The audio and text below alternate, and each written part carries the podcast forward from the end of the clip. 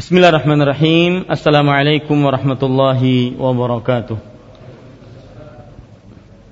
Innal hamdalillah nahmaduhu wa nasta'inuhu wa nastaghfiruh wa na'udzu billahi min shururi anfusina wa sayyiati a'malina man yahdihillahu fala mudilla lah wa man yudlil fala hadiya lah wa ashhadu an la ilaha illallah wahdahu la sharika lah وأشهد أن محمدا عبده ورسوله. يا أيها الذين آمنوا اتقوا الله حق تقاته ولا تموتن إلا وأنتم مسلمون. يا أيها الناس اتقوا ربكم الذي خلقكم من نفس واحدة وخلق منها زوجها وبث منهما رجالا كثيرا ونساء واتقوا الله الذي تساءلون به والأرحام إن الله كان عليكم رقيبا. يا أيها الذين آمنوا اتقوا الله وقولوا قولا سديدا يصلح لكم أعمالكم ويغفر لكم ذنوبكم ومن يطع الله ورسوله فقد فاز فوزا عظيما.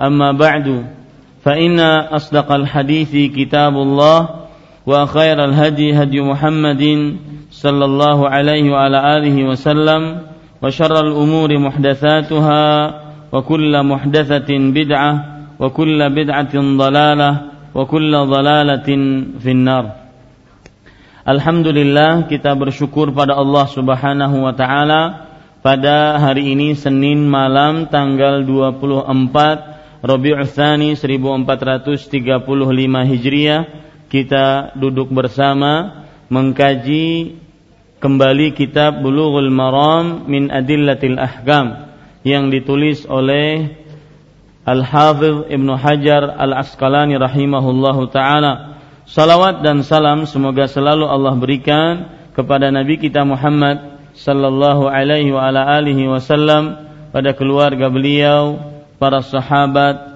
serta orang-orang yang mengikuti beliau sampai hari kiamat kelak.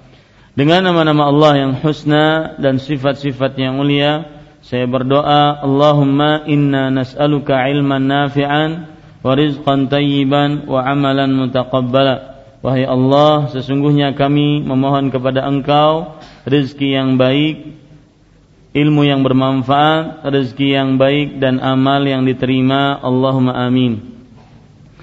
Bapak Ibu saudara-saudari yang dimuliakan oleh Allah Subhanahu wa taala, pada kesempatan kali ini kita membaca hadis yang ke-15 yang berkaitan dengan bangkai ikan dan belalang serta limpa dan hati. Dan ini masih membicarakan kitab taharah, kitab bersuci babul miyah, bab air, ya, kitab bersuci dan bab air. Di buku terjemahan kita di halaman 12 saya bacakan hadisnya. An wa an ibni Umar radhiyallahu anhuma qala Qala Rasulullah sallallahu alaihi wa ala alihi wasallam uhillat lana maitatani wa damani. Fa ammal maitatani fal jaradu wal hutu wa akhrajahu Ahmadu wa Ibnu Majah wa fihi dha'fun. Artinya dari Abdullah bin Umar radhiyallahu anhuma dia berkata Rasulullah sallallahu alaihi wa ala alihi wasallam bersabda telah dihalalkan buat kita dua bangkai dan dua darah. Adapun dua bangkai itu adalah bangkai belalang dan ikan Sedangkan dua darah itu adalah hati dan limpa. Diriwayatkan oleh Imam Ahmad, Imam Ibnu Majah dan dalam hadis itu ada kelemahan. Bapak Ibu, saudara-saudari yang dimuliakan oleh Allah, poin yang pertama yang ingin kita bahas pada kesempatan kali ini adalah biografi perawi dari sahabat yang meriwayatkan hadis ini. Beliau disebutkan di sini Ibnu Umar radhiyallahu anhuma. Ibnu Umar itu adalah panggilan beliau. Jadi anaknya Umar kalau di kita, ya, anaknya Umar. Maka nama beliau adalah Abdullah bin Umar. Tetapi sering dipanggil dengan Ibnu Umar. Abdullah bin Umar. Sering dipanggil dengan Ibnu Umar. Kenapa sering dipanggil dengan Ibnu Umar? Saking masyhurnya bapaknya Ibnu Umar. Ya. Jadi dan ini juga termasuk daripada menghormati bapak. Menghormati orang tua, bapak. Ya, Ibnu Umar. Sebagaimana kalau kita memberikan eh, panggilan kepada seseorang dengan kunyah Misalkan Abu Fulan itu orang Arab lebih suka dipanggil dengan panggilan-panggilan seperti ini daripada panggilan biasa. Karena kalau memanggil nama itu menurut kebiasaan mereka kurang sopan. Ya. Hei Ahmad sini, itu kurang sopan. Tetapi kalau kita ingin memanggil mereka dengan menghormati mereka, Abah Fulan sini. Ini lebih menghormati mereka. Atau ibnu fulan sini ini lebih menghormati mereka menurut kebiasaan mereka. Ya, mereka lebih suka dipanggil seperti itu. Abu Abdul Aziz misalkan. Jadi seakan-akan kita menghormati bukan seakan-akan kita menghormati dia bahwasanya dia punya anak namanya Abdul Aziz yang dia banggakan. Maka kita panggil dia Abu Abdul Aziz. Atau kita menghormati dia dan juga bapaknya. Maka kita panggil dia ibnu Umar atau ibnu siapa gitu. Ya dipanggil nama abahnya. Sehingga dia merasa dihormati bapaknya. Dan ini termasuk penghormatan. Ya ini termasuk apa? Penghormatan. Penghormatan. Tapi nama aslinya adalah Abdullah bin Umar. Abdullah bin Umar.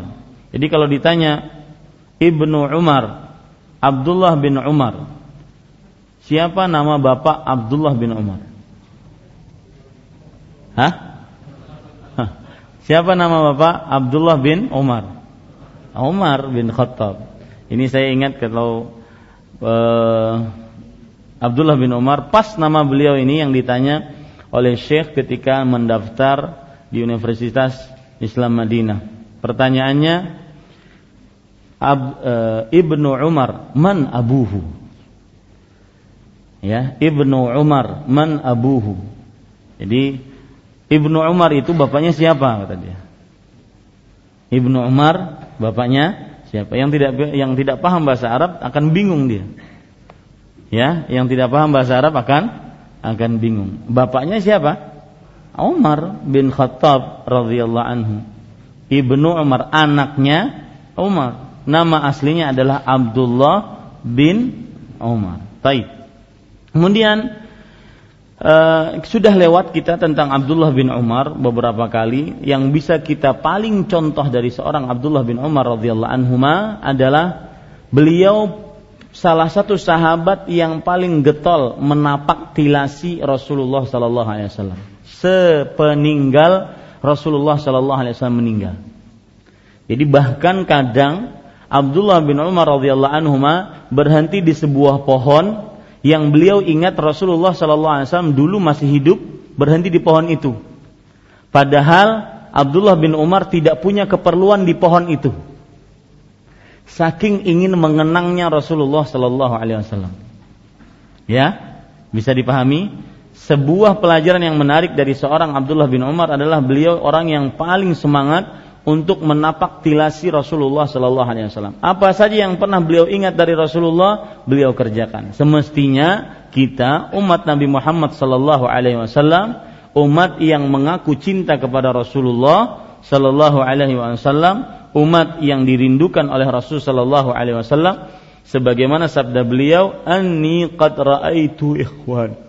Sungguh aku sangat menginginkan untuk bertemu dengan kawan-kawanku Kata sahabat Rasulullah, awalasna ikhwanak ya Rasulullah. Bukankah kami kawan-kawanmu wahai Rasulullah? Kemudian Rasul sallallahu alaihi wasallam menjawab, "Antum ashabi, ikhwani alladzina amanu bi wa lam yarawni." Kalian adalah para sahabatku. kawan-kawanku adalah orang-orang yang beriman kepadaku dan belum pernah melihatku. Mudah-mudahan kita dipertemukan dengan beliau sallallahu alaihi wa alihi wasallam. Para ikhwan yang dirahmati oleh Allah Subhanahu wa taala, pelajaran dari seorang Abdullah bin Umar radhiyallahu anhu juga adalah bahwasanya beliau berziarah ke kuburan Rasulullah sallallahu alaihi wasallam adalah ketika beliau datang dari perjalanan saja. Ya. Abdullah bin Umar, kapan beliau berziarah ke kuburan Rasulullah? Beliau kan tinggal di kota Madinah. Maka beliau berziarah ke kuburan Rasulullah tidak setiap hari. Tetapi kapan beliau datang dari perjalanan, beliau pergi ke kuburan Rasulullah. Ini yang nyunnah. Jadi kalau seandainya Bapak Ibu saudara-saudari ditakdirkan untuk pergi ke kota Madinah, kota Madinah tu Rasul sallallahu alaihi wasallam, maka ketika kita datang ke Masjid Nabawi, kita sholat dua rakaat di sana, kemudian setelah itu kita berziarah ke kuburan Rasulullah dan dua sahabatnya sallallahu alaihi wasallam radhiyallahu anhuma, maka setelah itu selesai. Tidak perlu setiap pagi harus berziarah, tidak perlu. Ya. Kenapa? Karena Abdullah bin Umar radhiyallahu anhuma salah satu sahabat yang terkemuka, beliau menziarahi kuburan Rasul sallallahu alaihi wasallam hanya ketika datang pertama datang dari safar. Ya, hanya ketika datang dari safar. Meskipun tidak tercela kalau seandainya ada orang yang ingin setiap pagi berziarah selama dia di kota Madinah, tidak tercela. Tetapi bukan dari kebiasaan para sahabat Rasulullah sallallahu alaihi wasallam. Baik. Kemudian para ikhwah sekalian, kita ambil pelajaran selanjutnya. E, poin selanjutnya yaitu makna hadis ini. Makna hadis ini. Perhatikan maknanya. Rasulullah sallallahu alaihi wasallam bersabda, "Uhillat lana maitatan wa daman." Artinya dihalalkan telah dihalalkan buat kita dua bangkai dan dua darah. Kenapa kita katakan dihalalkan berarti asal hukum dua hal ini adalah apa? Haram. Bangkai dan darah asal hukumnya haram sebagaimana disebutkan dalam surat uh, Al-Maidah Allah Subhanahu wa taala berfirman, "Hurrimat 'alaikumul maitatu wad-damu wa lahmul khinzir wa ma uhilla li ghairillahi bih." Diharamkan atas kalian bangkai, kemudian darah, kemudian daging babi, kemudian apa yang disebut, apa yang tidak disembelih tidak menyebut nama Allah Subhanahu wa taala. Hewan yang disembelih dengan tidak menyebut nama Allah Subhanahu wa taala. Jadi asal hukum darah dan asal hukum bangkai apa asalnya? Halal. Afan haram, ya haram. Bukan halal, haram. Ya asal hukum darah dan bangkai apa? Haram ya. Nah, kemudian dengan hadis ini ada pengecualian. Ada apa? Pengecualian. Makanya disebutkan uhillat lana maitatan wa daman. Dihalalkan bagi kita dua bangkai dan dua darah. Kaedah dalam penghalalan dan pengharaman, terutama makanan dan minuman, perhatikan baik-baik. Asal hukum makanan halal kecuali yang diharamkan oleh Allah. Ini asal hukum. Ya. Asal hukum makanan halal kecuali yang diharamkan oleh Allah Subhanahu wa taala. Allah Subhanahu wa taala berfirman dalam Al-Qur'an, "Ya ayyuhan nas, wahai manusia, kulu mimma fil ardi halalan tayyiba." Makanlah apa yang ada di bumi yang halal dan baik. Ini dalil menunjukkan asal hukum makanan asalnya halal, kecuali yang diharamkan. Jadi dalam Al-Quran Allah tidak menyebutkan yang halal apa A, B, C, D, kebanyakan. Kenapa? Karena semuanya halal, kecuali yang diharamkan. Makanya dalam Al-Quran Allah hanya menyebutkan dan juga dalam hadis-hadis Rasul Allah Subhanahu Wa Taala hanya menyebutkan dan Rasulullah Shallallahu Alaihi Wasallam hanya menyebutkan hal-hal yang diharamkan. Karena semuanya asal hukumnya apa? Halal. Nah ini faedah menarik. bahwasanya di dalam Al-Qur'an kita tidak akan dapati Allah menyebutkan hal-hal yang halal apa, nggak ada. Secara rinci satu-satu jenisnya apa, tidak. Karena memang semua jenis halal kecuali yang diharamkan. Yang diharamkan tadi yang disebutkan dalam surah Al-Maidah, ya Allah berfirman hurrimat alaikumul maitatu wadamu walahmul khinzir wa ma uhilla li bih sampai akhir ayat. Ya, ini perhatikan baik-baik, mudah-mudahan bisa digarisbawahi asal hukum makanan dan minuman apa? halal. Makanya Allah di dalam Al-Qur'an tidak menyebutkan barang-barang yang halal karena semuanya halal. Kecuali yang disebutkan oleh Allah hanya yang haram-haram, menunjukkan bahwasanya selain itu apa hukumnya? halal. Bisa dipahami ya? Taib. Uhillat lana maitatan wa daman. Telah dihalalkan buat kita dua bangkai dan dua darah.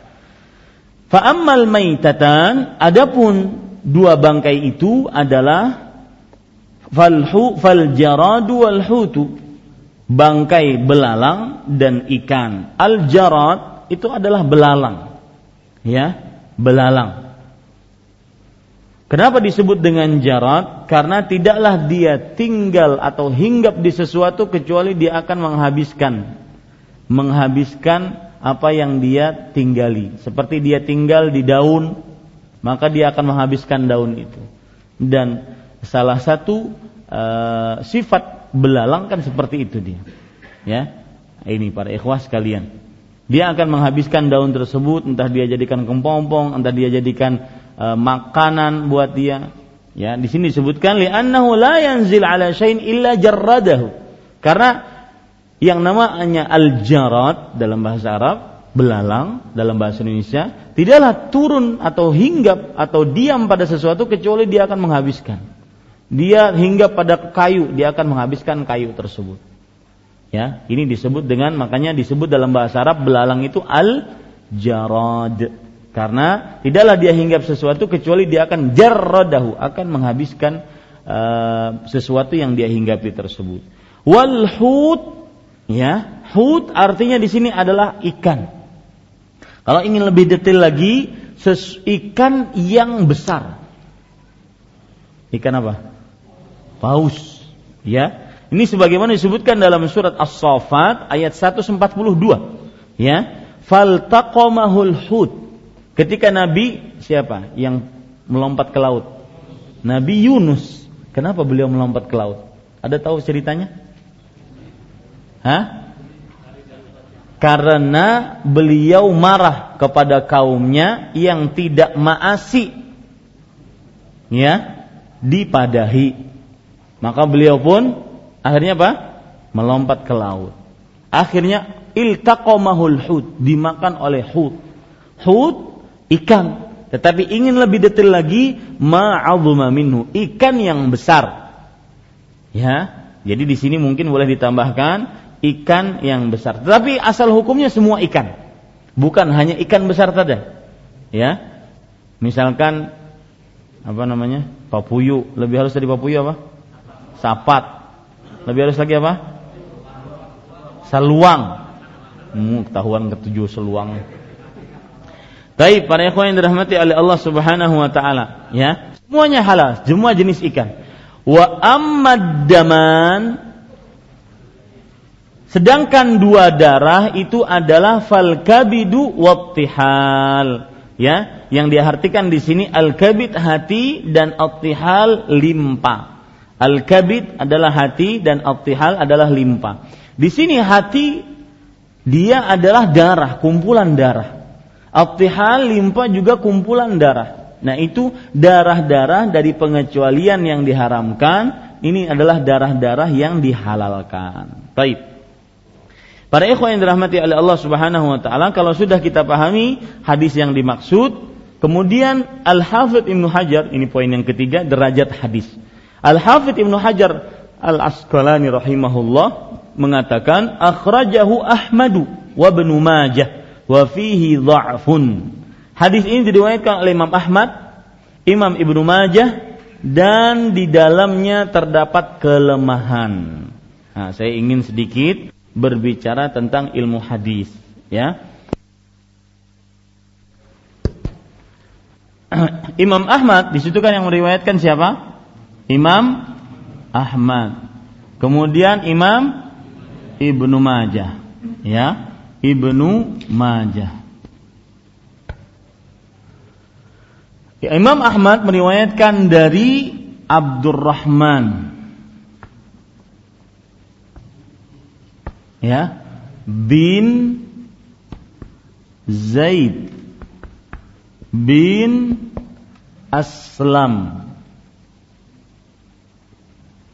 Abdurrahman meriwayatkan eh, Ahmad, Imam Ahmad dan Ibnu Majah dengan sanadnya meriwayatkan dari Abdurrahman bin Zaid bin Aslam. Ini satu nama ya, cuma tiga tiga bin, ya dua bin, ya satu nama. Namanya siapa? Abdurrahman. Yang kita bicarakan nanti Abdurrahman ini. Kenapa disebutkan bin-binnya ini? Agar jelas Abdurrahman itu siapa. Kemudian Abdurrahman bin Zaid bin Aslam meriwayatkan an abihi dari bapaknya. Dari bapaknya. Abdurrahman bin Zaid bin Aslam meriwayatkan dari bapaknya. Bapaknya Abdurrahman siapa? Zaid bin Aslam. Ya, Zaid bin Aslam. Bapaknya meriwayatkan Ani bin Umar radhiyallahu anhuma. Ya, radhiyallahu anhuma. Ya. Kenapa saya semangat menjelaskan ini karena tadi pagi ada yang bertanya tentang ilmu hadis. Oh, ternyata ada sebagian kaum muslim tidak faham kenapa hadis itu menjadi lemah. Maka ini tugas saya untuk menjelaskan. Perhatikan baik-baik Para ikhwan yang dirahmati oleh Allah Subhanahu wa taala. Ini yang disebut dengan sanad. Ya. Imam Ahmad dan Imam Ibnu Majah meriwayatkan dari Abdurrahman bin Zaid bin Aslam. Ya, ini satu orang ini. Buk, jangan dianggap berapa? Tiga. Ini satu orang. Namanya siapa? Abdurrahman. Abdurrahman bin Zaid ini meriwayatkan dari bapaknya. Bapaknya berarti Zaid bin Aslam. Bapaknya yaitu si Zaid bin Aslam meriwayatkan dari siapa? Abdullah bin Umar radhiyallahu anhu.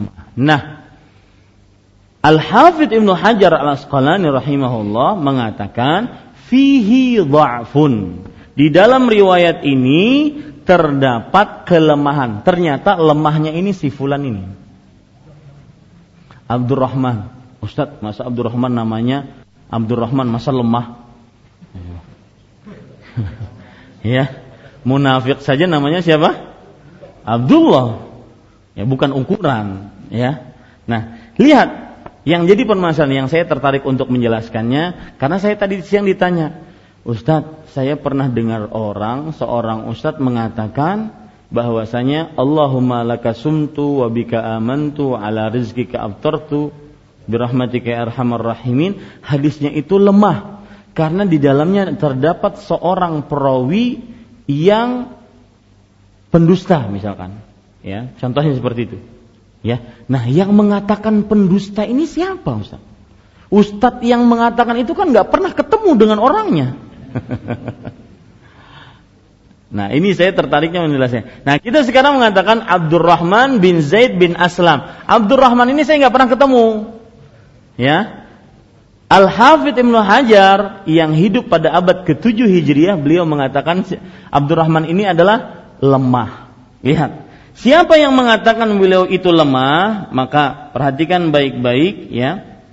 Yang pertama, yang mengatakan Abdurrahman bin Zaid bin Aslam ini adalah lemah, dia adalah Imam Ahmad. Imam ahli hadis. Imam Ahmad mengatakan, ya, rawa hadisan mungkaran Abdurrahman bin Zaid bin Aslam meriwayatkan hadis yang mungkar. Ya, hadis yang mungkar. Ini satu, ya. Kemudian, jadi yang melemahkan siapa yang pertama? Imam Ahmad sendiri yang meriwayatkan hadis ini, Imam Ahmad. Yang mengatakan dia meriwayatkan hadis apa? Hadis mungkar. Pian tahu hadis mungkar apa maksudnya, Pak? Hadis mungkar itu adalah dia sudah hadis lemah menyelisih hadis sahih. Jadi kalau dalam ilmu pertinjuan sudah letoy begitu, melawan orang yang kuat. Ya, itu hadis mungkar. Sudah lemah menyelisih hadis yang sahih. Nah, kemudian para ikhwah sekalian, yang melemahkan juga Ibnul Madini. Ibnul Madini. Oh, ini siapa Ustaz orang ini? Ya. Tetangga saya bukan siapa? Ibnul Madini ini seorang ulama hadis. Seorang ulama hadis, ya. Beliau mengatakan dhaif jiddan. Ini orang lemah sekali. Oh Ustaz, ini kan namanya gibah Ustaz. Ya? Ini kan namanya apa? Ghibah. Mengata-ngatain orang. Maka untuk ilmu hadis tidak. Kenapa? Karena kita ingin menjelaskan kepada umat bahwasanya ini hadis yang sahih, ini hadis yang yang lemah. Nah, kemudian perkataan-perkataan seperti ini diambilkan dari mana? Nah, ada bukunya tersendiri. Ya, makanya saya pernah mengatakan orang yang belajar ilmu hadis dia bisa bangkrut karena untuk mem membeli buku-buku yang e, seperti ini, menangkap perkataan-perkataan ini saja mungkin satu masjid belum selesai. Satu masjid ini ya. Demi Allah belum belum, belum habis bukunya. Ya. Kita belajar ilmu hadis, saya dulu di Fakultas Hadis, ini satu ruangan masjid ini enggak belum selesai. Artinya belum semua buku hadis tercukupi dinding masjid ini. Ya. Ada takribut tahdzib ada tahdzibut tahdzib ada mizan ada al mizan ada al kama ada al du'afa semuanya menyebutkan tentang orang-orang. Ya. Tentang orang-orang. Misalkan Ahmad Zainuddin orangnya begini begini begini begini ya Syu'bah bin Hajjaj orangnya begini begini begini ini ini semuanya menyebutkan tentang orang jadi para ulama sekarang tinggal memeriksa saja tinggal kuat-kuatan mencari nah ya Kemudian yang melemahkan juga Imam An-Nasai. Ya, Imam An-Nasai. Kemudian Abu Zur'ah. Abu Zur'ah. Ini yang melemahkan apa? Ini yang melemahkan Abdurrahman bin bin bin Zaid tadi. Abu Zur'ah. Kemudian bahkan Ibnu Khuzaimah mengatakan, yang lain lagi Ibnu Khuzaimah ini ulama-ulama hadis semua ya. Ibnu Khuzaimah mengatakan, "Laisa huwa mimman yuhtaju ahlul ilmi bihadithi li su'i Orang ini tidak bisa dijadikan hafalannya tidak bisa dijadikan dalil. Kenapa? Karena hafalannya buruk. Jadi yang hafalan-hafalan buruk itu nggak bisa jadi ahli hadis. Ya, huwa rajulun sina'atul ibadah wa dia memang ahlinya ibadah, tapi untuk ilmu hadis jauh. Dia ahli ibadah, sholat, puasa, zakat, tapi untuk menghafal hadis jauh. Karena bukan ahli, bukan ahli hafal hadis. Laisa min ahlatil hadis. Dia bukan orang yang benar-benar ahli dalam ilmu hadis. Nah ini para ikhwah sekalian. Tapi kalau antum lihat di buku terjemahan, itu hadis disahihkan oleh siapa? Imam Albani rahimahullah. Nah, dari mana Syekh Albani mensahihkan? Ini pertanyaan. Ulama abad hadis, ulama hadis abad sekarang dari mana mensahihkan? Ternyata ada riwayat lain di jalur lain dari riwayat Imam Al-Baihaqi. Ya, ini sampai sini nggak bingung kan? Tidak bingung kan? bingung. ya. Ya.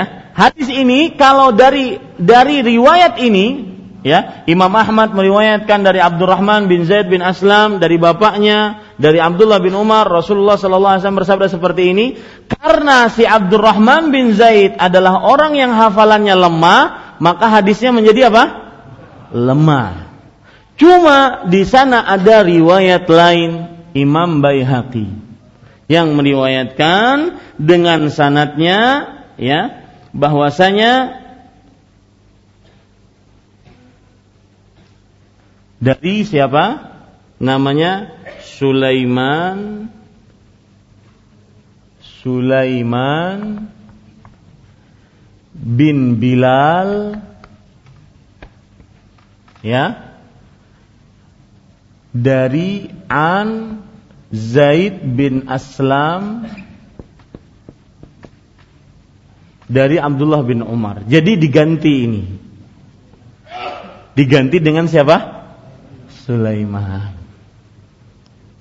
Menjadi riwayatnya sahih. Tapi itu pun sampai kepada hanya Abdullah bin Umar. Bukan perkataan siapa?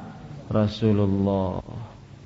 Tapi para ulama mengatakan, jika sahabat mengatakan dihalalkan kepada kita, diharamkan kepada kita, maka ini hukumnya sama Rasulullah Sallallahu Alaihi Wasallam bersabda seperti itu. Ya, sama Rasulullah Sallallahu Alaihi Wasallam bersabda seperti itu. Jadi yang lemah di sini siapa namanya? Abdurrahman bin Zaid bin Aslam. Ya. Nah, dia meriwayatkan dari bapaknya yang bernama Zaid bin Aslam. Zaid bin Aslam si bapak meriwayatkan dari Abdullah bin Umar. Abdullah bin Umar meriwayatkan dari Rasulullah sallallahu alaihi wasallam. Hadisnya berbunyi dihalalkan kepada kita dua darah dan dua bangkai sampai akhirnya. Nah, kalau dilihat dari riwayat ini, maka riwayat ini apa? Le lemah. Kenapa lemah? Ada siapa? Abdurrahman bin Zaid, ya. Siapa yang melemahkan? Imam Ahmad, Ibnu Madini, An-Nasai, Abu Ibnu Khuzaimah. Bahwasanya Abdurrahman bin Zaid ini adalah orang perawi yang lemah. Nah, jadi begitu Pak tata cara melemahkan sebuah hadis atau hadis ini dianggap lemah atau sah sahih. Kalau hafalannya lemah, maka bisa hadisnya menjadi apa? Lemah. Ya, Nah, sekarang Imam Baihaqi meriwayatkan dari yang lain. Diganti Abdurrahman diganti dengan Sulaiman bin Bilal. Sulaiman bin Bilal meriwayatkan dari Zaid bin Aslam sama. Zaid bin Aslam meriwayatkan dari siapa? Abdullah bin Umar radhiyallahu anhuma. Ya. Nah, ini para ikhwah, Bapak Ibu, saudara-saudari yang dimuliakan oleh Allah. Ya, silakan azan dulu. Nah, azan. Betul azan ya? Ya, silakan azan.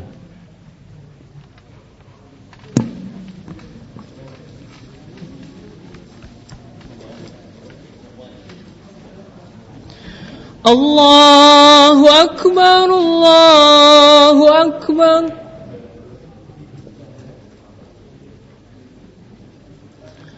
الله أكبر الله أكبر.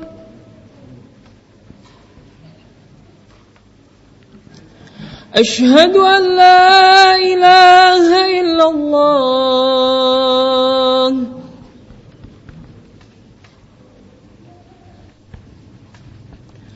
أشهد أن لا إله إلا الله.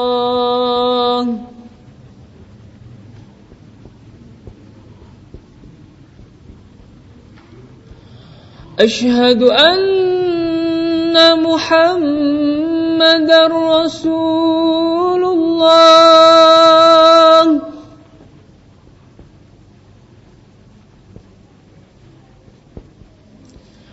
أشهد أن محمد رسول الله.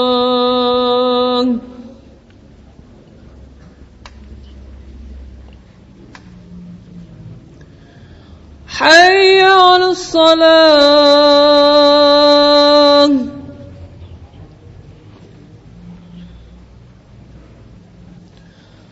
حي على الصلاة.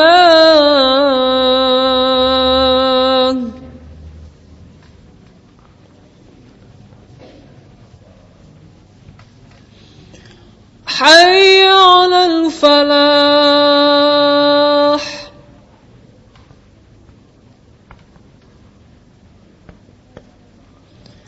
حي على الفلاح.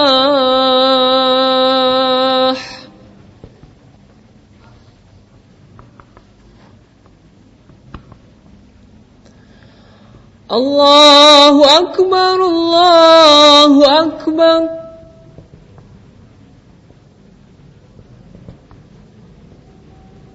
لا إله إلا الله.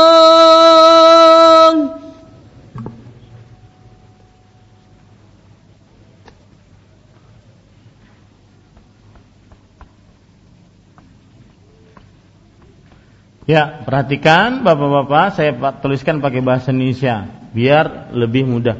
Saya sangat sedih kalau ada yang mengatakan belum, Ustaz.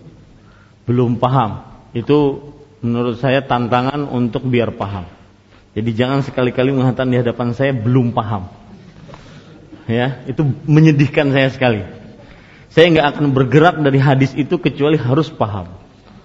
Ya, perhatikan Ahmad Imam Ahmad kan diriwayatkan oleh siapa? Imam Ahmad dan Ibnu Majah. Imam Ahmad dan Ibnu Majah. Nah, kalau kita di situ kan nggak disebutkan sanatnya, hanya Abdullah bin Umar meriwayatkan dari Rasulullah kan begitu. Abdullah bin Umar meriwayatkan dari Rasulullah hadisnya begini begini begini. Ya kan? Nah, sanatnya sebenarnya Rasulullah meriwayatkan kepada Abdullah bin Umar. Abdullah bin Umar meriwayatkan kepada Zaid bin Aslam. Zaid bin Aslam meriwayatkan kepada anaknya Abdurrahman bin Zaid bin Aslam. Sayangnya Abdurrahman bin Zaid bin Aslam ini seorang perawi yang lemah hafalannya. Siapa yang melemahkan dia? Tadi Imam Ahmad, kemudian Imam Ibnu Khuzaimah, Imam An-Nasai. Ini manusia kapan hidupnya Ustaz? Manusia-manusia yang hidupnya abad kedua, abad ketiga, abad keempat Hijriah. Lagi marak-maraknya ilmu hadis. Ya, mereka yang benar-benar teliti orang Ya. Jadi ada ceritanya, Pak. Ada seorang imam yang bernama Syu'bah. Kalau dulu kan mendapatkan hadis itu harus datang ke orangnya. Misalkan saya harus datang ke Banjarbaru misalkan. Ternyata ingin apa ke Banjarbaru? Ingin ngambil satu hadis. Ternyata orang yang saya ingin ambil hadis darinya lagi ya ngejar ayam. Kata Syu'bah, ngapain saya ngambil dari orang yang ngejar ayam? Pulang dia. Sudah tercela itu. Ya, maka dalam ilmu hadis sangat dijaga muruah. Maka wajar kalau seandainya para ulama-ulama dari ilmu hadis itu kadang jarang makan di pasar, apalagi sampai makan berdiri, kumpul-kumpul di eh, supermarket, mall gitu. Ya, jaga wibawa. Jaga haibah ilmu hadis yang dia bawa. Ya. Nah, ini para ikhwah sekalian, apalagi sampai dengar musik, ya menolak kada nyaman. Tapi para ikhwan yang dirahmati oleh Allah SWT. Perhatikan. Nah, sekarang ini lemah kan? Di sini lemahnya. Makanya Al-Hafidh Ibnu Hajar mengatakan di dalamnya lemah. Oh, ternyata yang lemah ini siapa? Abdurrahman. Sampai sini paham, Pak? Karena setemat lagi komah maka paham. Nah, ternyata ya Imam Al Albani rahimahullah lihat cerdasnya beliau dan juga telitinya beliau, beliau mensahihkan hadis itu. Padahal Hafidh Ibnu Hajar mengatakan itu lemah. Ternyata ada riwayat lain yang menunjukkan bahwasanya orang ini tidak sembarangan asal mensahihkan hadis. Dia teliti dari riwayat lain. Oh, Imam Al-Baihaqi meriwayatkan dengan sanad yang sama, cuma bedanya ini. Abdurrahman bin Zaid bin Aslam diganti dengan Sulaiman bin Bila meriwayatkan dari Zaid bin Aslam. Zaid bin Aslam meriwayatkan dari Abdullah bin Umar, Abdullah bin Umar meriwayatkan dari Rasulullah sallallahu alaihi wasallam. Ini sahih. Ya. Bedanya cuma Sulaiman saja. Lafadznya sama. Orang lain, bukan ini, bukan. Bukan, tidak sama dengan anaknya. Ya, orang lain. Dan ini sahih. Ini lebih kuat daripada yang ini. Nah, ini Perhatikan, ini yang disebut dalam ilmu hadis, ini namanya pohon sanat. Ya, ini pohon sanat. Itu dia, syajaratul isnad namanya. Kenapa? Ah, bukan. Apakah ini namanya eh, apa anaknya Bilal? Bukan, karena jauh kan? Jauh tingkatannya. Lihat, ini sahabat Nabi. Tingkatannya sahabat Nabi, ini berarti tabi'i, ini tabi'ut tabi'in. Berarti jauh kalau anaknya Bilal yang muadzin itu berarti dia tabi'in. Paham maksud saya? Ya. Beliau Abdurrahman menanyakan, ini Sulaiman bin Bilal. Berarti Bilal ini mungkin bapaknya yang azan itu. Bukan. Kenapa saya katakan bukan? Karena Bilal itu kan seorang sahabat. Kalau anaknya berarti apa? Tabi'i yang tidak melihat Rasulullah tetapi melihat para sahabat. Paham ya? Nah, tetapi dia derajatnya ini. Nah, ini ini derajat beda-beda. Ini nabi, ini sahabat, ini tabi'i, ini tabi'ut tabi'i. Ya.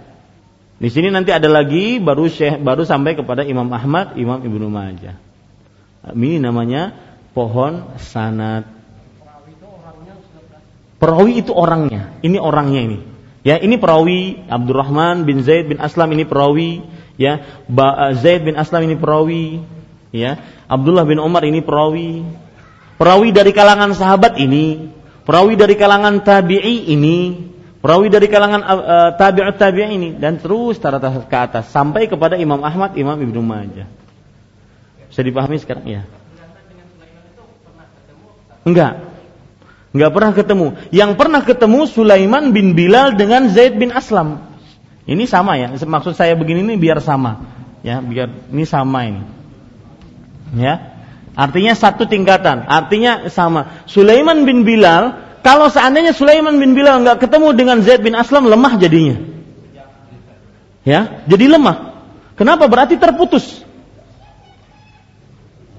Paham ya, Bapak-bapak sekalian? Baik, kita langsung kepada uh, masalah uh, pelajaran yang kita bisa ambil dari hadis. Pelajaran pertama, silahkan catat. Kita berpacu dengan waktu ini. Yang pertama yaitu hadis ini menunjukkan haramnya bangkai. Haramnya bangkai. Dikecualikan dua hal. Belalang dan ikan haramnya bangkai dikecualikan dua hal, belalang dan ikan.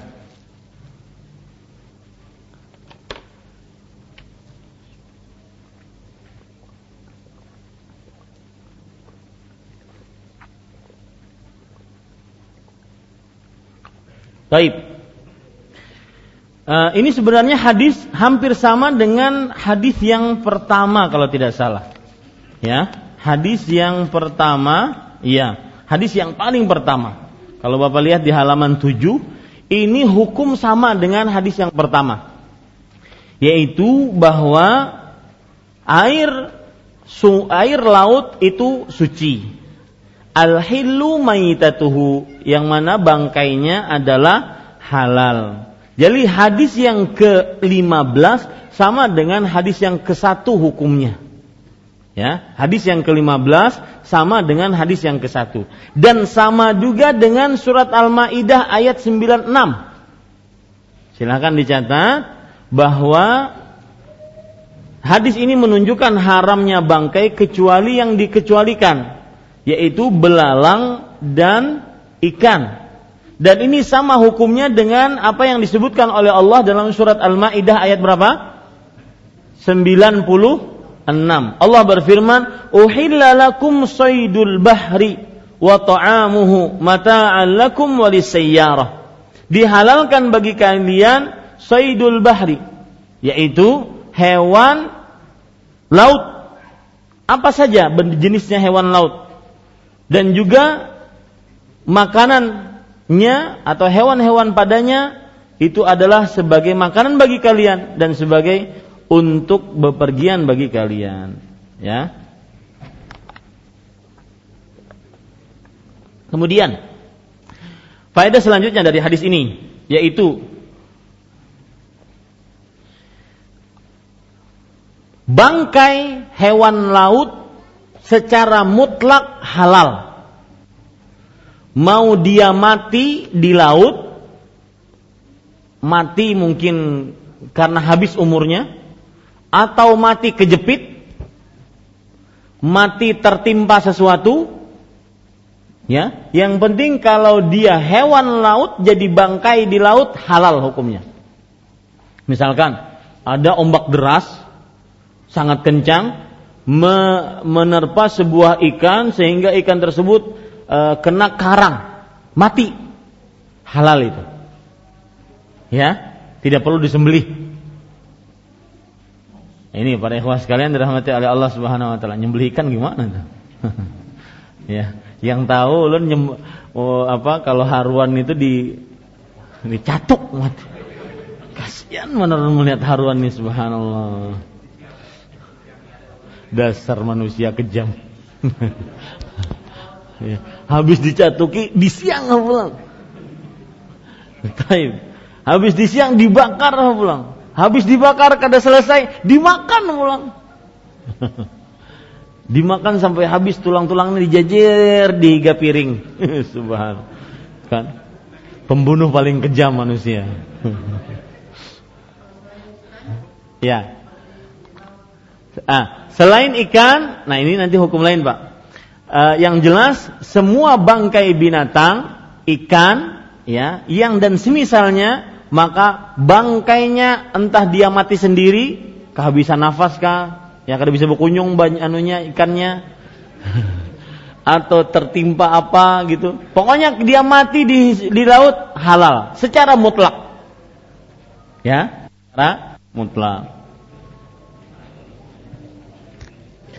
Uh, ada hadis yang menunjukkan akan hal itu bahwasanya kalau misalkan tertimpa atau terkena sesuatu kemudian dia mati di laut maka halal itu kita akan sebutkan nanti setelah sholat uh, setelah sholat isya. Kita cukupkan dulu. Wallahu alam. Sallallahu nabi Muhammad walhamdulillahi rabbil alamin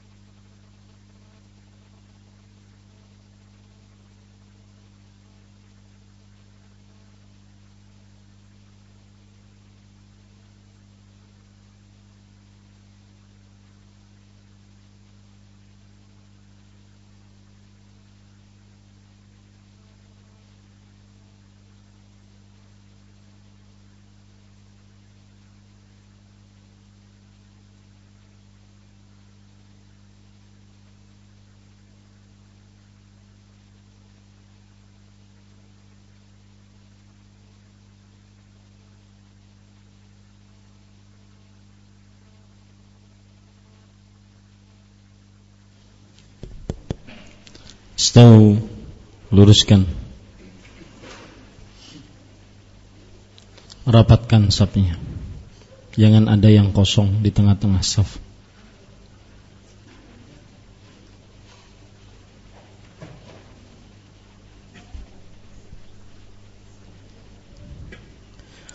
Allahu Akbar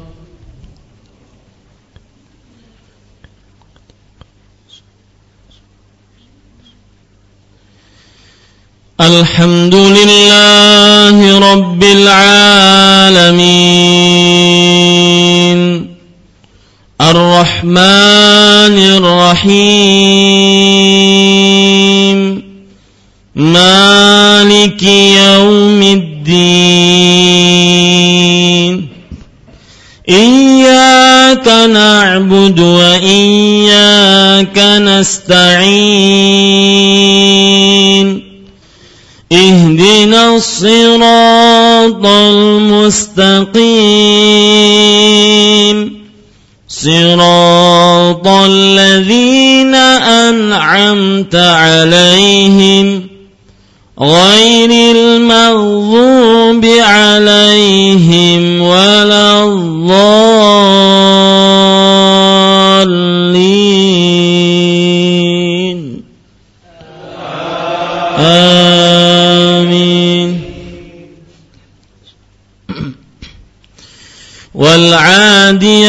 ضبحا فالموريات قدحا فالمغيرات صبحا فأثرن به نقعا فوسطن به جمعا. إن الإنسان لربه لكنود. وإنه على ذلك لشهيد وإنه لحب الخير لشديد أفلا يعلم إذا بعثر ما في القبور وحصل ما في الصدور إن ربهم بهم يومئذ لخبير.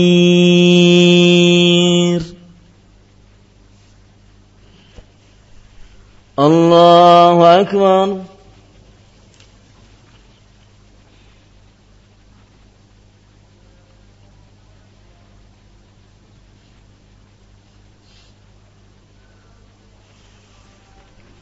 سمع الله لمن حمده.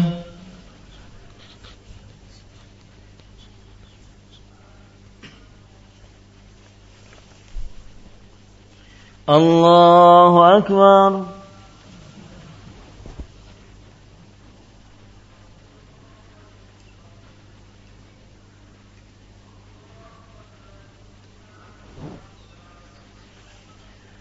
الله أكبر.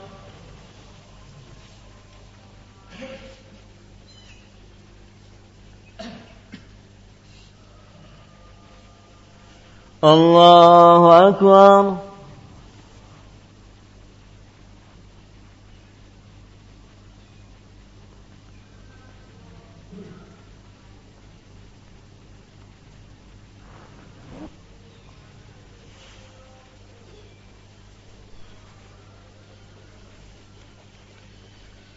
الله أكبر. الحمد لله رب العالمين. الرحمن الرحيم. مالك يوم الدين. إياك نعبد وإياك نستعين. الصراط المستقيم. صراط الذين أنعمت عليهم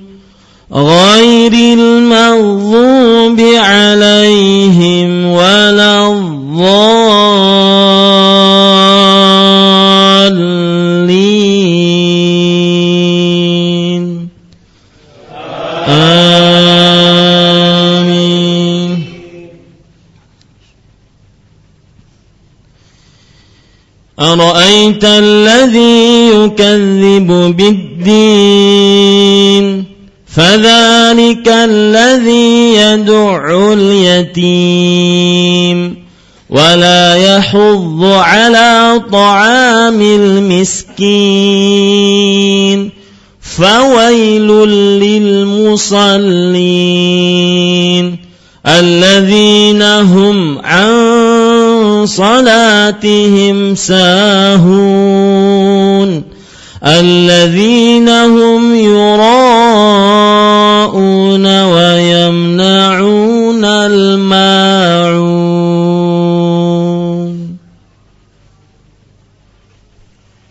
الله أكبر.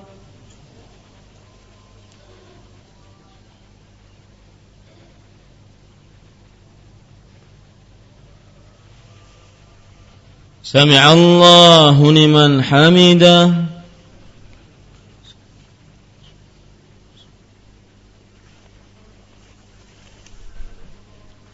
الله أكبر.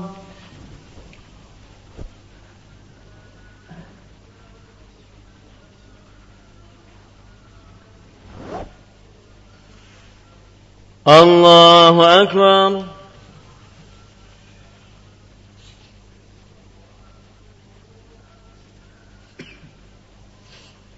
الله أكبر.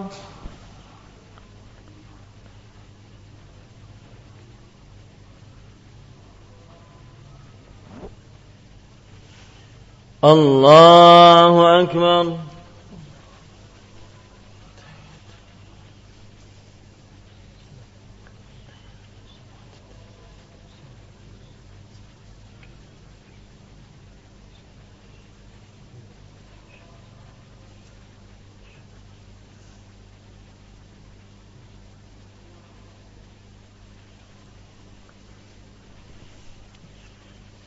الله أكبر.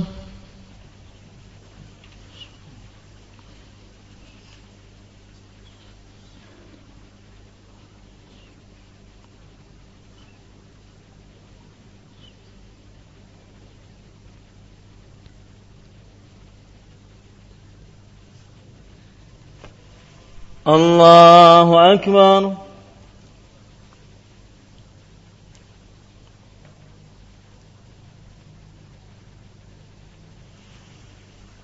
سمع الله لمن حمده.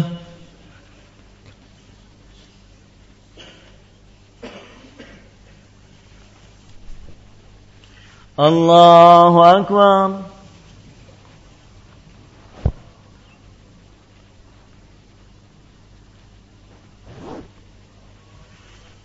الله أكبر.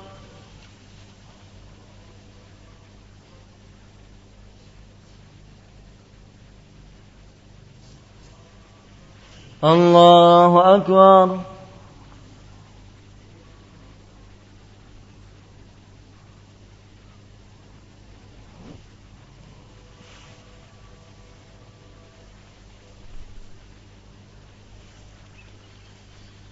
الله أكبر.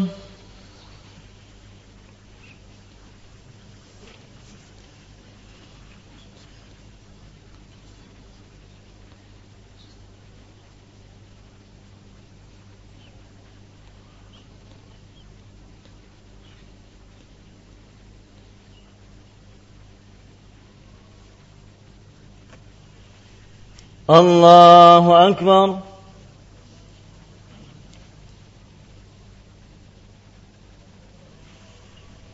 سمع الله لمن حمده.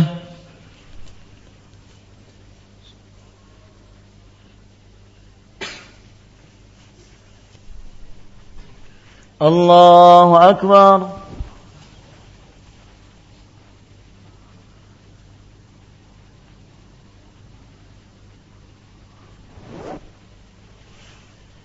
الله أكبر.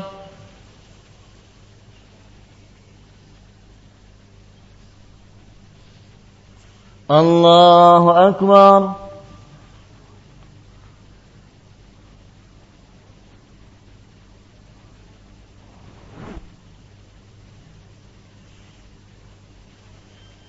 الله أكبر.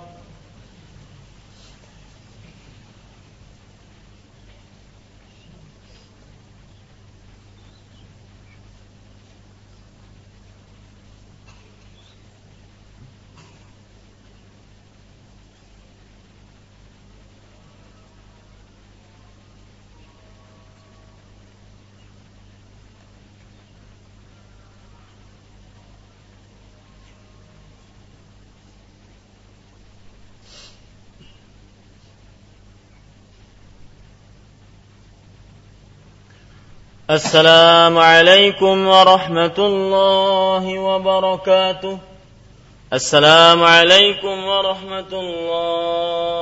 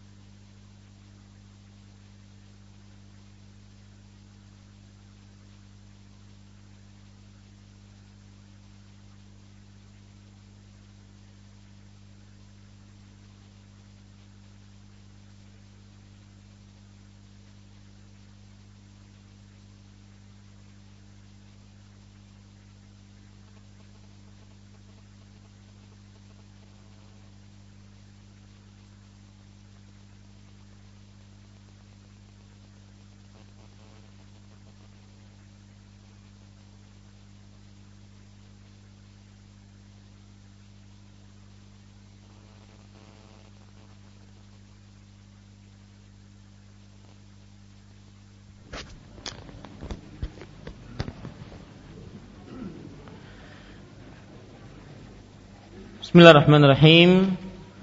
Alhamdulillahirabbil alamin wa sallallahu sallam wa baraka ala abdihi wa rasulih nabiyina Muhammad wa ala alihi wa sahbihi ajma'in. Amma ba'du. Alhamdulillah kita bersyukur pada Allah Subhanahu wa taala yang telah memudahkan kita untuk mengerjakan sholat isya secara berjamaah dan mudah-mudahan sholat isya yang telah kita kerjakan termasuk amal ibadah yang diterima oleh Allah Subhanahu wa taala. Allahumma amin. Bapak Ibu saudara-saudari yang dimuliakan oleh Allah Subhanahu wa taala, pada kesempatan kali ini kita lanjutkan apa yang sudah kita ambil pelajaran dari Eh, sebelum sholat isya tadi. Tadi pelajaran yang pertama yang sudah saya sebutkan yaitu bahwa hadis ini menunjukkan tentang haramnya bangkai kecuali yang dikecualikan yaitu belalang dan ikan. Dan itu sudah sudah kita jelaskan tadi. Kemudian pelajaran selanjutnya yang kita ambil dari hadis ini bahwa seluruh bangkai laut halal secara mutlak, artinya tidak ada batasan. Bangkai hewan laut ya halal secara mutlak. Maka ini bisa menjawab seperti yang Bapak tanyakan tadi, anjing laut kah atau hewan kuda laut kah? Ya, itu semuanya kalau dia adalah hewan laut, maka itu halal secara mutlak. Dan halal secara mutlak ini juga maksudnya adalah baik dia matinya karena mungkin kehabisan nafas atau kehabisan umur atau matinya kejepit sesuatu atau terhempas kepada sesuatu ini semuanya halal ya. Dalil yang menunjukkan akan hal itu hadisnya menarik. Hadis riwayat Bukhari dan Muslim dari Jabir radhiyallahu anhu ghazawna jaishal khabati. Kami pernah memerangi e, tentara khabat. Tentara khabat yaitu sebuah tentara di sebuah tempat. Wa amiruna Abu Ubaidah dan pada waktu itu pemimpin perang kami, pemimpin pasukan kami adalah Abu Ubaidah ibnul Jarrah. Faju'na jau'an syadidan. Maka kami pun merasa lapar dengan lapar yang sangat-sangat lapar. Fa'al bahru hutan maitan lam nara mislahu. Maka dengan hikmah dari Allah dan takdir dari Allah, laut kemudian mengeluarkan Artinya mendamparkan ikan hut yang sangat besar. Kami belum pernah melihat ikan sebesar itu. Yuqalu lahu al-ambar. Jadi e, ikan ikan itu disebut dengan al-ambar. Fa'akalna minhu nisfu syahar. Maka kami jadikan ikan itu sebagai sebagai apa? lauk. Tahu berapa lama lauknya? Setengah bulan. Saking besarnya ikannya jadi bisa jadi lauk selama setengah bulan. Karena kan bangkainya halal ya. Jadi tetap dia jadi bangkai tetap bisa di, dimakan. Fa'akhadha Abu Ubaidah awman min 'idhamihi famarra raqibu tahuttuhu. Maka Abu Ubaidah pun membawa itu dan dibawa ke kota Madinah disebutkan kepada Rasul sallallahu alaihi wasallam hukum memakan ikan tadi. Kata Rasul sallallahu alaihi wasallam, "Kulu, makan." Makanlah ikan tersebut. Rizqan akhrajahullahu la azza wa jalla lakum. Itu adalah rizki yang Allah keluarkan bagi kalian. Artinya ikan yang tersebut Allah damparkan kepada mereka. Ya, sehingga ikan itu menjadi bangkai yang bisa mereka makan.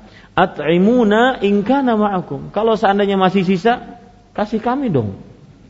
Nah, itu Rasul sallallahu alaihi wasallam ber, e, bersabda seperti itu. Fa'atahu ba'dhuhum bi syai'in fa'akalahu maka akhirnya yang sebagian tadi ternyata masih dibawa, sudah dimakan setengah bulan, masih sisa lagi, dibawa lagi pulang. Dibawa mana? Ke kota Madinah dan diberikan kepada sebagiannya kepada Rasulullah Shallallahu Alaihi Wasallam dan dimakan. Ini hadis menunjukkan bahwasanya bangkai ikan apa pun bentuk ikannya, bagaimanapun matinya, maka halal secara mut mutlak. Taib. Kemudian Hadis ini juga menunjukkan bahwasanya halalnya belalang secara mutlak. Baik itu e, matinya karena diburu, misalkan ada tempat untuk memburu belalang, ya, ataupun matinya karena disembeli, atau matinya karena mati sendiri. Kan ada belalang-beladang yang tidak tidak lama umurnya. Belalang-belalang ada yang tidak lama umurnya. Apakah laron termasuk di dalamnya? maka laron termasuk belalang. Selama itu tidak ya, tidak racun maka halal. Selama itu tidak racun maka halal. Tetapi e, poin selanjutnya atau pelajaran selanjutnya dikecualikan dari belalang dan dari ikan yang beracun. Dikecualikan dari belalang dan dari ikan yang dihalalkan tadi yaitu yang beracun atau ikan yang mati karena karena tercemar e, minyak dan e, atau ter, minyak mungkin tidak beracun atau tercemar apa? E, li, e, apa? Limbah, limbah kimia atau dinamit yang ke yang ter, ah, ini perhatikan dikecualikan ikan yang mati karena ke, terkena limbah racun. Nah, begitu ya. Maka nanti kalau memakannya ditakutkan beracun pula. Begitu pula belalang-belalang yang mati karena diracun. Maka itu juga mati karena diracun pula. Ya, maka diharamkan itu, dikecualikan dari penghalalan tadi, ya. Kemudian Para ikhwan yang dirahmati oleh Allah Subhanahu wa taala, pelajaran selanjutnya yang kita bisa ambil dari hadis ini adalah bahwa hadis ini menunjukkan tentang halalnya dua darah. Hati dan limpa. Hadis ini menunjukkan tentang dalalnya dua halalnya dua darah, hati dan limpa.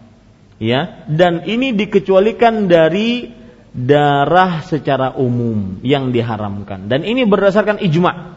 Tulis itu ini berdasarkan ijma. Penghalalan hati dan limpa berdasarkan ijma. Penghalalan hati dan limpa berdasarkan ijma. Ijma itu artinya kesepakatan, konsensus para ulama dalam sebuah zaman di sebuah di, pada sebuah permasalahan agama. Itu definisi ijma. Ijma artinya kesepakatan para ulama di sebuah zaman pada sebuah permasalahan agama. Tapi para ikhwan yang dirahmati oleh Allah Subhanahu wa taala Kemudian ada faedah menarik pula dari hadis ini. Hadis ini menunjukkan bahwa jika ikan dan belalang ya mati di dalam air maka airnya tidak najis. Jadi kalau ada ikan ya mati di dalam bela, di dalam ember, embernya itu ada air. Maka airnya itu tidak najis. Kalau airnya tidak najis berarti bisa digunakan untuk bersuci, itu maksud saya. Meskipun dia berubah, Pak.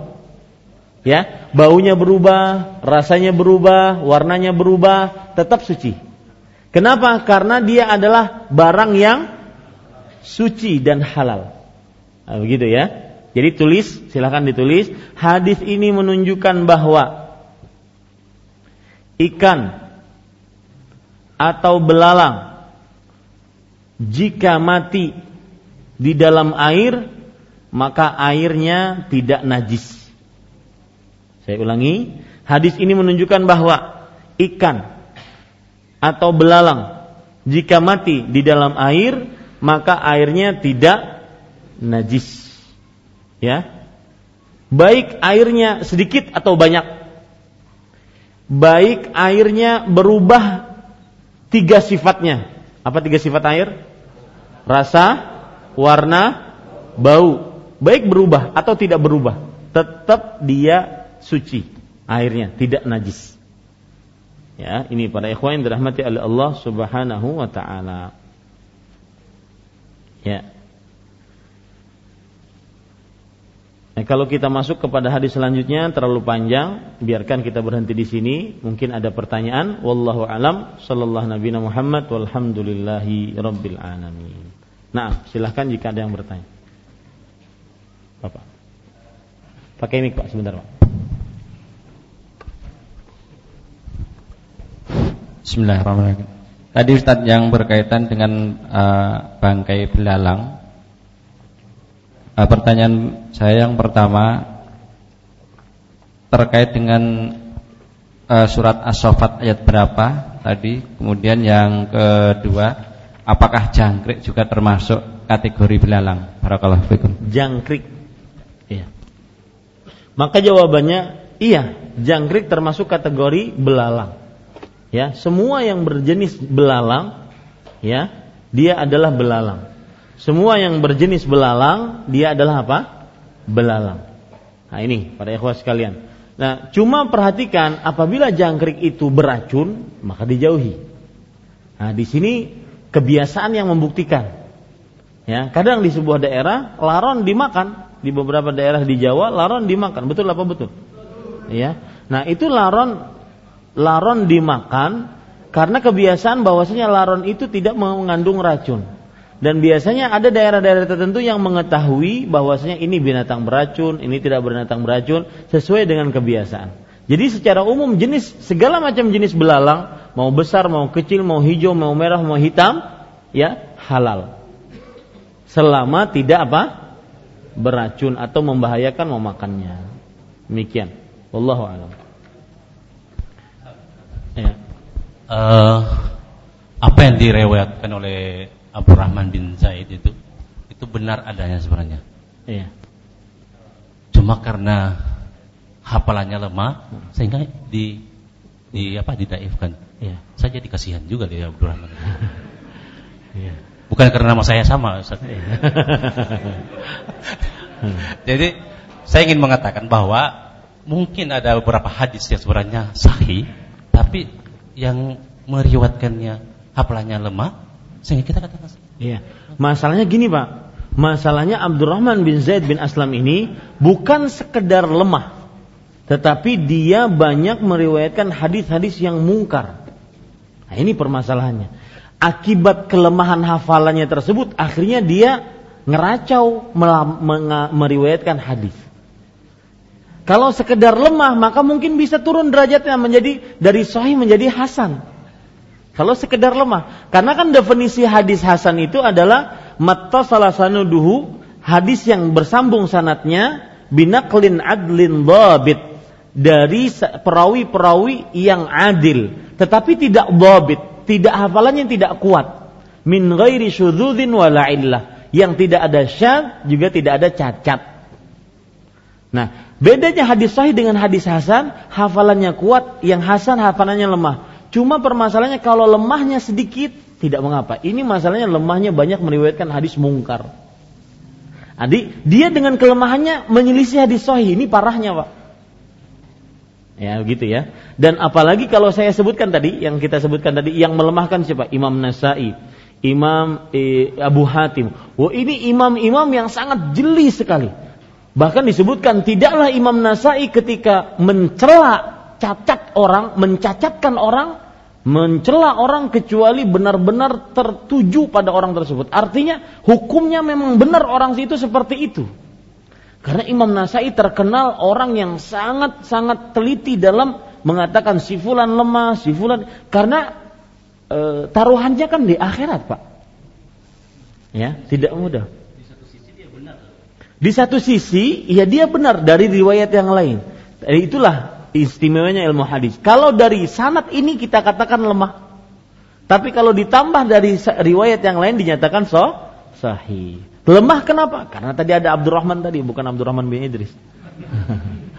ya, demikian. Wallahu a'lam. Nah, silakan. Kasih mic Bapak yang.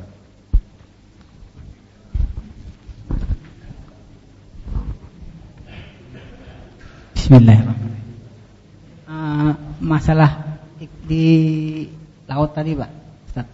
Ada kan anu hidupnya di dua alam, misalnya buaya, air ya. asin. Nah, itu dua apa alam. juga halal? Bagus. Uh, hewan dua alam. Saya pribadi belum mendapatkan ada hadis-hadis yang yang disebut dengan uh, dalam bahasa Arabnya itu hewan uh, hewan dua alam ya bahasa Arabnya saya lupa. Uh, pokoknya hewan dua alam. Tetapi tidak ada hadis yang menyebutkan bahwasanya hewan dua alam semuanya haram. Nggak ada. Ya, seperti buaya, hewan dua alam haram. Nggak ada menyebutkan. Jadi pengharaman terhadap hewan dari beberapa sisi. Satu, hewan tersebut binatang buas. Yang kedua, hewan tersebut bercakar bertaring. Yang ketiga, hewan tersebut diharamkan untuk dibunuh. Akhirnya dia haram untuk dikonsumsi karena dibunuh aja haram. Yang keempat, hewan tersebut harus dibunuh. Ya, seperti ular, anjing hit, anjing uh, apa namanya? anjing hitam, ya, anjing gila, tikus, uh, apa namanya? akrab, ke, jengking dan semisalnya. Itu harus dibunuh. Cecak harus dibunuh, ya. Ada lagi hewan yang uh, dia itu diharamkan karena dia makan sesuatu yang najis. Jadi apa yang dia konsumsi cuma najis tok. Kayak misalkan hewan ya, hewan yang makanannya cuma najis. Apa? Misalkan ada ikan, makanannya cuma kotoran manusia. Ya? Ikan apa, mah? Kan lele. Misalkan ada bak di sini, di bawahnya, di atas kita, eh, di bawahnya kita maharagu ikan, apa pun jenisnya, ya ikan lele kah, ikan mujair kah, ikan apakah itu? Nah, makanannya cuma kotoran dari manusia, tidak dikasih makan yang lain. Ini haram dimakan. Yang disebut dengan hewan jalalah. Ya, nanti bisa hewan ini dipermentasi, maksudnya dibersihkan. Caranya bagaimana? Dikurung di tempat yang lain tiga hari tiga malam. Dikasih makanan yang lain. Oh berarti sudah bersih dia. Baru bisa dikonsumsi. Itu pun termasuk di dalamnya ayamkah? Ayam makanannya cuma kotoran misalkan. Nah ini disebut hewan jalala. Nah itu pengharaman, diharamkan hewan itu. Ah, sampai susunya pun haram. Misalkan ada onta, makanannya cuma kotoran, najis. Ya, ini ini onta disebut jalala susu ontanya haram juga. Kalau sapi ada makanan seperti susu sapinya haram juga. Kecuali kalau dia dipindahkan dulu dikasih makan yang halal. Nanti kita akan bicarakan jadi situ. Nah, nah itu kodok termasuk uh, hewan untuk pengobatan. Ya, dilarang untuk membunuhnya. Nah, ini di dia di apa namanya? Ada hewan-hewan yang seperti yang saya katakan tadi, jenis-jenis pengharamannya. Nah, sekarang ada lagi hewan yang beracun. Ya, itu haram. Kenapa? Karena dia beracun. Jadi ada jenis-jenis kenapa hewan itu sampai diharamkan. Tapi saya tidak dapati bahwasanya salah satu sebab pengharaman adalah kalau dia hidup di dua alam. Saya belum dapati ada dalilnya itu. Ya, maka kita katakan kalau ada hewan yang hidup di dua alam, lihat dia kepada jenis-jenis tadi. Apakah dia beracun, apakah binatang buas, apakah dia uh, di, di, diperintahkan untuk dibunuh, diharamkan untuk dibunuh. Nah, seperti itu ya, bisa dipahami. Allahu a'lam. Nah, pakai mic. Assalamualaikum warahmatullahi wabarakatuh. Mana orang? Ustaz. Oh, ya. uh, mau tanya Ustaz yang berkenaan dengan hafalan ini Ustaz. Pertama, itu kan orangnya ahli ibadah, cuma hafalannya lemah. Nah, saya mau tanya untuk kiat hafalan itu seperti apa Ustaz? Apakah hafalan itu termasuk hidayah Allah? Itu yang pertama. Yang kedua adalah saya pernah e, mendapati e, orang yang dia menggunakan tuba atau racun untuk menangkap ikan dan setrum. Itu bagaimana hukum ikannya? Sedangkan untuk tubanya dia kalau misalnya dianukan dengan air garam, garam dan apa namanya e, asam itu udah netral Ustaz. Jazakallah. Ya, untuk hafalan ada uh, perkataan Imam Syafi'i yang terkenal. Beliau ketika mengadu kepada gurunya Waqi' beliau mengatakan syakautu ila waqi'in su'a hifdhi fa arsyadani ila tarkil ma'asi fa akhbarani bi anna al-ilma nurun wa nurullahi la yuhda lil 'asi artinya aku mengadu kepada guruku Waqi' tentang sulitnya hafalanku. Sekali berimam Syafi'i sekali mendengar hafal itu masih mengeluh sulit hafal. Bagaimana orang seperti kita? Saya khususnya, ya. Sekali berimam Syafi'i mengeluh sulitnya hafalan. Maka Waqi' sang guru mengatakan, ya, fa arsyadani ila tarkil ma'asi. Beliau memberikan kepadaku petunjuk agar aku meninggalkan maksiat dan beliau memberitahukan kepadaku bahwasanya ilmu itu adalah cahaya dan cahaya Allah tidak akan diberikan kepada orang yang ahli maksiat. Itu cah makanya kalau ingin hafalan kuat bertakwa kepada Allah, jauhi maksiat. Yang kedua, permasalahan tentang uh, apa memberikan tuba pada air untuk menangkap ikan. Seperti yang kita katakan tadi, semua jenis bangkai ikan halal. Apa pun jenis matinya, bagaimanapun dia matinya, kecuali ikan yang diracun kemudian dia mati. Maka ditakutkan jika kita mengkonsumsi itu akan kena racunnya. Ini sudah kita sebutkan tadi ya, wallahu alam. Saya jawab dulu ini pertanyaan. Assalamualaikum warahmatullahi Kenapa Ibnu Hajar tetap memuat hadis ini di dalam kitabnya? Padahal hadis ini lemah. Ini pertanyaan pertama. Maka jawabannya Ibnu Hajar di dalam hadis ini tidak tercela dari beberapa sisi. Yang pertama, beliau menjelaskan hadis ini lemah. Beliau menjelaskan hadis ini apa?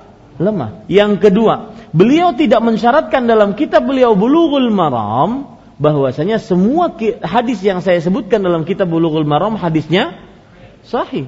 Tidak seperti Imam Bukhari ketika menulis Al-Jami'ul Musnid, ketika menulis Sahih Bukhari. Beliau di dalam muqaddimah Sahih Bukhari menyebutkan, "Tidaklah aku sebutkan hadis ini kecuali hadis yang sahih." Ya. Maka itu Imam Bukhari yaltazim bin anfu ya, yulzimu nafsahu. Dia mewajibkan kepada dirinya tidak mencantumkan hadis kecuali hadis sahih dan memang fi'lan benar sebagian 99,999 persen hadis dalam Sahih Bukhari sahih. Ya, Cuma ada beberapa yang dibicarakan itu hanya hitungan jari dibicarakan oleh, para ulama. Dan yang membicarakan itu bukan jadi zamannya Imam Albani saja sehingga beliau di, dicela oleh beberapa orang. Tidak dari zaman dahulu itu membicarakan. Ya seperti itu. Kemudian Kenapa Syekh Albani tidak menjelaskan di dalam kitab ini bahwa hadis lain yang sahih?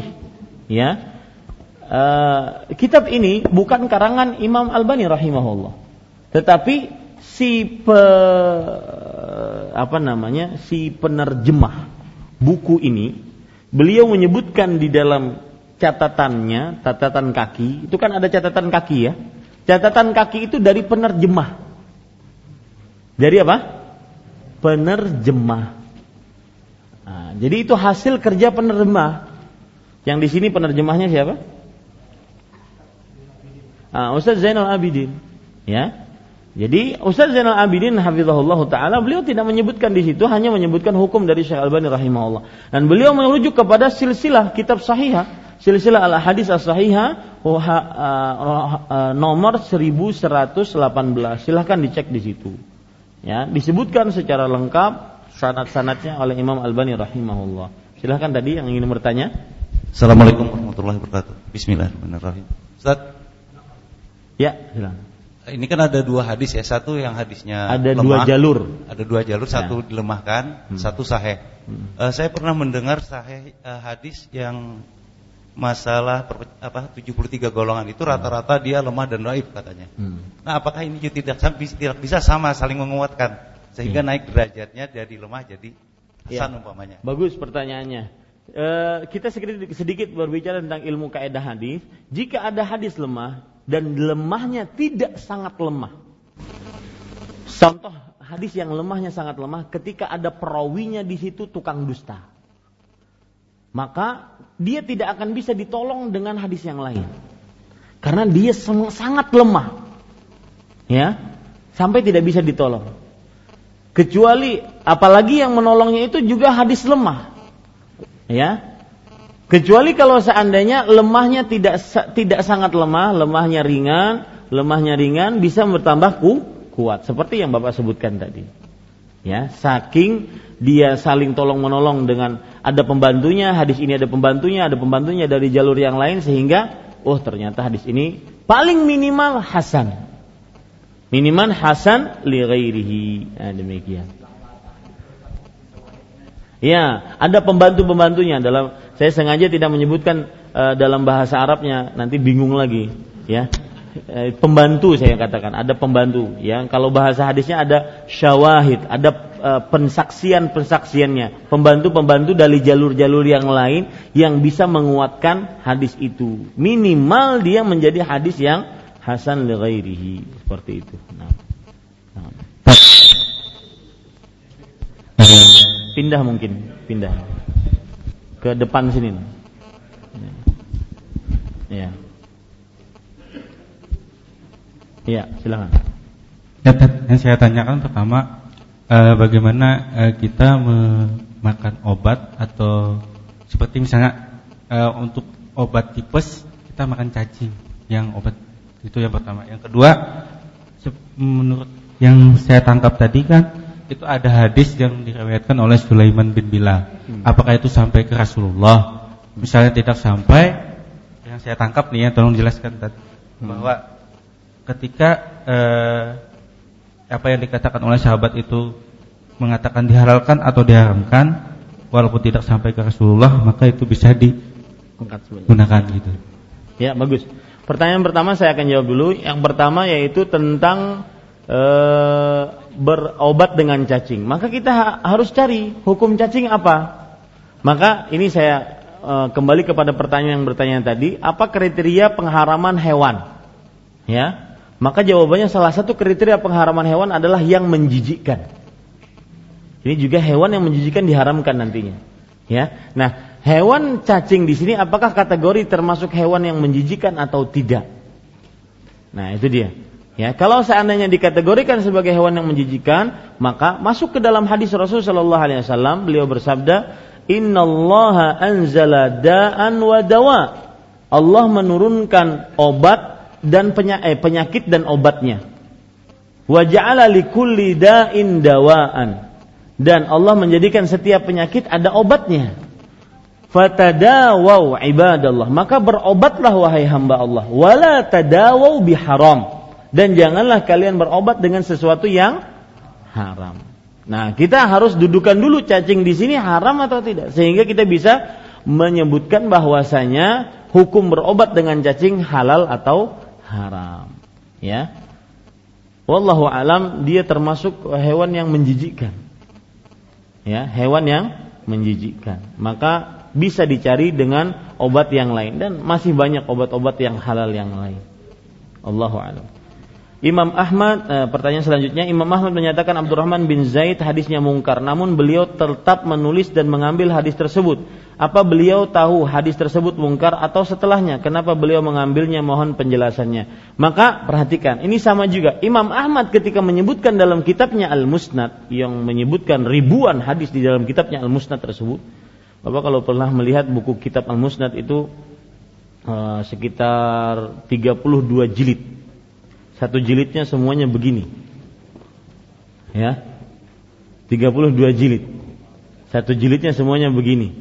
Nah, itu uh, apa banyak. Nah, beliau menyebutkan di situ sama Imam Ahmad juga di dalam kitab Al-Musnad tidak mewajibkan pada dirinya untuk menyebutkan hadis yang yang sahih tetapi beliau di dalam hadis e, penyebutan riwayat ini beliau ada tujuannya yaitu agar kaum muslim mengetahui bahwasanya hadis ini adalah hadis yang yang lemah. Nah, seperti itu. Itu tujuan dari salah satu penyebutan para ulama hadis tentang kenapa disebutkan tetap hadis ini lemah. Allahu a'lam. Taib. Ada yang lain tadi bertanya? Ibu-ibu? Ya, cukup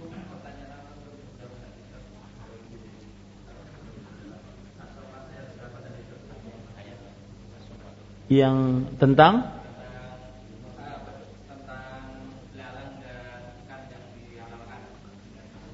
Oh, bukan As-Saffat, Pak. Bukan Al-Maidah ayat eh, As-Saffat 142, afwan, 142. Faltaqamahul hut, ikan yang dihalalkan. Ya, al-hut eh, di sini di, disebutkan kan Allah Rasulullah SAW bersabda uh, adapun dua bangkai yang dihalalkan belalang dan al-hut. Nah, al-hut disebutkan dalam Al-Qur'an dalam surat As-Saffat ayat 142. 142. Ya, faltaqamahul hut yang menceritakan tentang nabi siapa? Nabi Yunus, yaitu dimakan ikan hut, ikan paus yang besar. Kita katakan tadi bahwa al-hut artinya secara detil adalah ikan yang besar, bukan hanya sekedar ikan. Tetapi maksud Rasul SAW di sini adalah semua jenis ikan, apa pun bentuknya. Jika dia adalah hewan laut, maka bangkainya halal. Mau matinya karena tidak bisa berenang, mau matinya kehabisan nafas di ika, di air ikan tersebut ya mau matinya mungkin eh, apa digepak oleh ikan lain ya tabrakan oleh ikan lain matinya apa saja mutlak pokoknya bangkai semua ikan halal wallahu a'lam cukup kiranya Ustaz tanya Assalamualaikum warahmatullahi wabarakatuh. Waalaikumsalam. Nah. Uh, Afan Ustaz ini nanyanya di luar materi Ustaz tentang yeah. soft sholat. Uh, ini kami kan ibu-ibu uh, mungkin hukum hukumnya sama ya dengan laki-laki uh, pada saat sholat maka softnya harus uh, merapat. Nah ini yang terjadi kadang itu uh, pada saat rokaat kedua itu Ustaz uh, berdiri itu sering ini uh, ada renggang gitu Ustaz. Nah apakah dibiarkan aja atau uh, sebelah bagian mana yang harus merapat? Karena ini uh, terjadi pada diri saya bahwa kan pada saat rokaat kedua uh, kita mau ke bergeser ke apa ke kiri, yang kanan ada ada kurang sedikit gitu iya. Ya. Jadi mohon penjelasannya Ustaz. Iya. Merapatkan saf itu bukan hanya ketika awal sholat, tetapi selama sholat dijaga kerapatan sholat, kerapatan saf sholat. Ya maka ketika rap, e, saf kedua e, di ketika rakaat kedua maka tetap saja dijaga kerapatan sholat. Maka saya nasihatkan kepada bapak atau ibu sekalian baik ketika rakaat pertama, kedua, ketiga tetap dijaga kerapatan dan kelurusan saf sholat agar tidak diganggu oleh syaitan. Ya, ya dan tidak mengapa bergerak sedikit-sedikit. Ya, tidak mengapa bergerak sedikit-sedikit. Bahkan ya untuk kerapatan saf salat tersebut tidak mengapa seseorang memberitahukan kepada kawannya agar merapat diberikan isyarat meskipun di dalam sholat ya wallahu a'lam nah cukup kiranya kita cukupkan dengan kafaratul majlis subhanakallahumma bihamdika asyhadu an la ilaha illa anta astaghfiruka wa atubu ilaik sallallahu nabiyana muhammad walhamdulillahi rabbil alamin wassalamu alaikum warahmatullahi wabarakatuh Oh.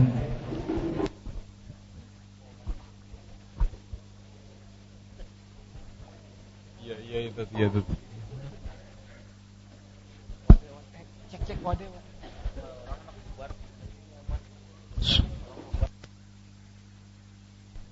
Uh, kepada jamaah. Sebagai insya Allah hari Ahad kita kedatangan Ustadz dari uh, Salatiga Ustadz Mahful Syafrudin Jadi kami mengundang kepada jamaah. Insya Allah Ustadz Mahful Syafrudin akan mengisi di baik Majelis Talim Ar-Rahmat Betul